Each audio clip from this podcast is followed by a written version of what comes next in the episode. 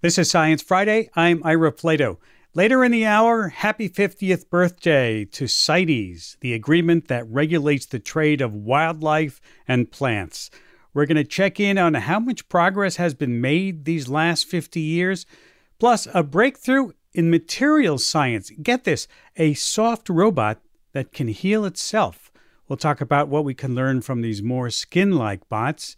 And no, they are not as creepy as they may sound. Trust me. But before we get into that, I want to bring on a guest who is doing his duty to literally do his duty. He's developing a toilet that analyzes your waste and might be able to help diagnose an illness from sampling it. In other words, you could be flushing important information about your health right down the toilet, and I mean that literally. But what if your waste didn't go to waste? What if instead it could tell you more about your health?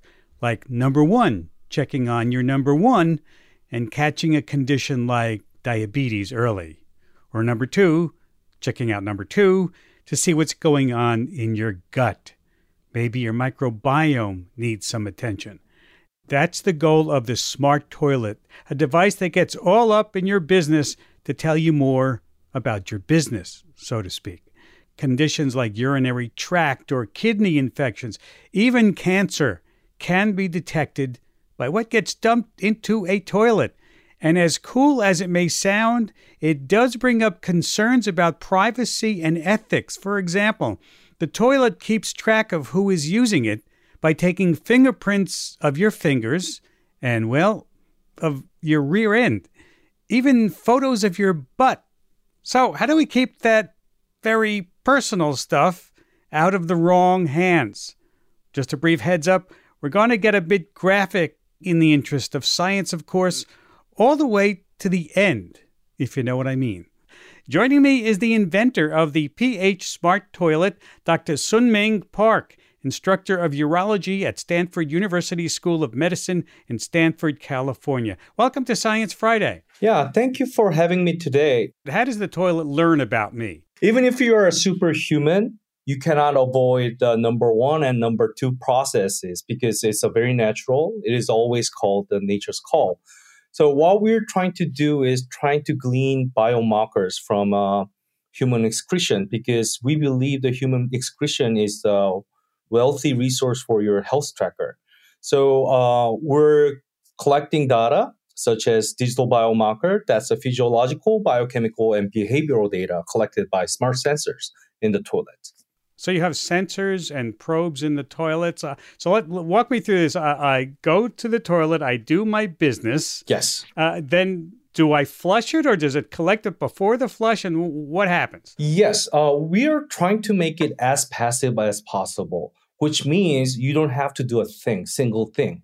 So naturally, you do your natural behavior, then the, all the all the procedure will be performed by the smart toilet itself. So you don't have to do a thing. So we have a sensors which detect the user's sitting, sensors that detect the user's, you know, the end of defecation or urination. We have a sensors to collect the data from a excreted specimen. Huh. So how does it know if it's me or someone else on the toilet? Yes, it's a very important question because your toilet will be shared by roommate or family members. It's also for a personalized healthcare. So we're trying to provide uh, as personalized as possible. So we're trying to put the fingerprint scanner at the flush lever. So whenever you flush it, we're trying to capture your fingerprint scan so that we can match the result that's collected by the smart toilet. So that's a one way to identify a person. And second way is we're utilizing human anus as a biometric identifier, which is a very uh, unusual case. But I collaborate with a colorectal surgeon for last five years, and they already knew that it, it can be used as a biometric identifier because it's so unique per person. So we utilize that as a biometric identifier, and we proved that it's more than a 95% accuracy that identify a person. Let me just see if I understand this. Are you saying that our my anus is unique is unique like a fingerprint? Yes, that's correct. Wow. Have you tested this toilet on yourself? Yes, I did. Not for the anal print stuff, but I installed my the first prototype that was uh, collaborate with an industrial partner, and uh, it is installed in my house. And I tested almost like 87 days consecutively. There were 800 defecation and urination events combined. it, it is literally called the stool and voiding diary. Hmm. And, and the data that it collects, where does the data go? Yeah, all the data will be uh, stored in the cloud system. So we want to connect it to local hospital or local, you know, the healthcare system, so that the physician can routinely analyze or assess access to the data, so that uh, they want to find out if anything happened before the user feel ill or something. Mm-hmm. You know, some people might be uncomfortable listening to us talking or uh, conversation, but as you say, everyone poops and pees. It's it's nature's call. Yes. How does that affect the advancement of smart toilets um, among scientists and, and the industry? Yes, there are huge amount of the pressure actually because there's a criticism about our system being being too much about like uh, it, it sounds like or it resembled like a Big Brother in 1984. Mm. Because uh, we're tracking almost like a very private event of human uh, being, right? Right. Because of human excreta has been tabooed in almost every culture. So, and uh, there's a, a, lot of different things associated with the human excretion, such as menstruation or. Well, isn't that isn't that couldn't that be threatening to some people? Uh, certainly in this age that we live in, about knowing if someone is pregnant or not yes, there's gonna. There, this is one of the biggest challenge for us because our system may track the pregnancy record. If it is revealed to other like you know agency, then they may track the abortion. So it, it it's kind of very sensitive subject. So we want to protect our system's data as much as possible. So we're just regarding all the, generated data from our system as a PHI, patient health information. Mm-hmm. What about people like astronauts? You know, who might. Yes. There are no doctors up there. Maybe you can detect things. Yes, I think uh, one of the best application of our system is for the deep space mission because uh, NASA is trying to send people to Mars in next ten years. Um, but uh, one of the biggest problem for uh, sending people to Mars is the travel time because it will take at least six months to twelve months and there, uh, the space crew member will be exposed to the very hostile working environments, uh, including uh, radiation, including like a confinement, distance from the Earth, etc., mm-hmm. etc. Et so we're trying to protect the astronaut as much as possible and proactively. So we're trying to utilize our system to monitor the immune system by analyzing microbiome in the feces. Right, right. You know, I imagine when you came up with this idea what sci- the first thing scientists do is say, "How can I get this funded?" Right? Yes. Did you have any trouble finding people who would like to invest in your research? Yes, uh, I honestly I submitted this proposal to National Science Foundation in 2021, and uh, I thought it was a good fit for that request for proposal because uh, the request for proposal was titled "Smart Connected Health."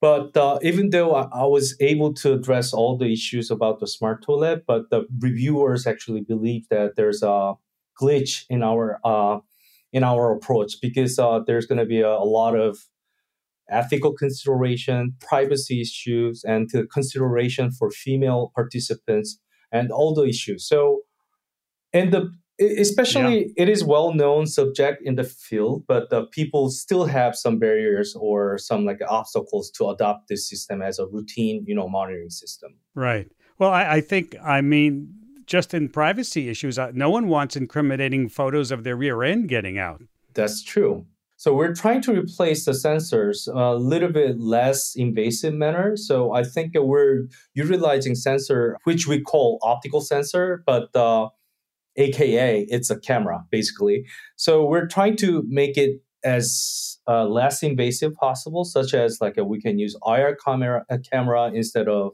you know photographic camera or some other like you know uh, the lidar sensors which measure the distance between the point So we're trying to replace it so that the people will not have some yeah uh, feeling about the invasive Right. nature of this smart toilet system. Right. Part part of your goal is getting this really in depth individual data, sort of an information dump, if you will.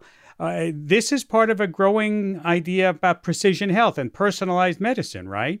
That's correct. Even a, before a person is born, prenatal gen- genetic screen can be done, which means the precision health starts with uh, can be start uh, starting with uh, the conception. So we're trying to uh, protect people or uh, trying to maintain people as healthy as possible uh, by continuous monitoring of their health signatures. Do you have a special name? You have a you know a special name for your toilet that would make it more make it more fun to speak to sit on instead of threatening? Uh, yeah, we call it a precision health toilet, but it's not that funny at all. well, you know, I was thinking more like the tush toilet or something like that. That so we have a motto actually. We have a uh, the motto motto is uh, "Don't waste the waste." That's the one. Yeah, the one mo- motto that tells about the even though it's a waste, uh, there's a like a wealth of biologic information so that we can- glean.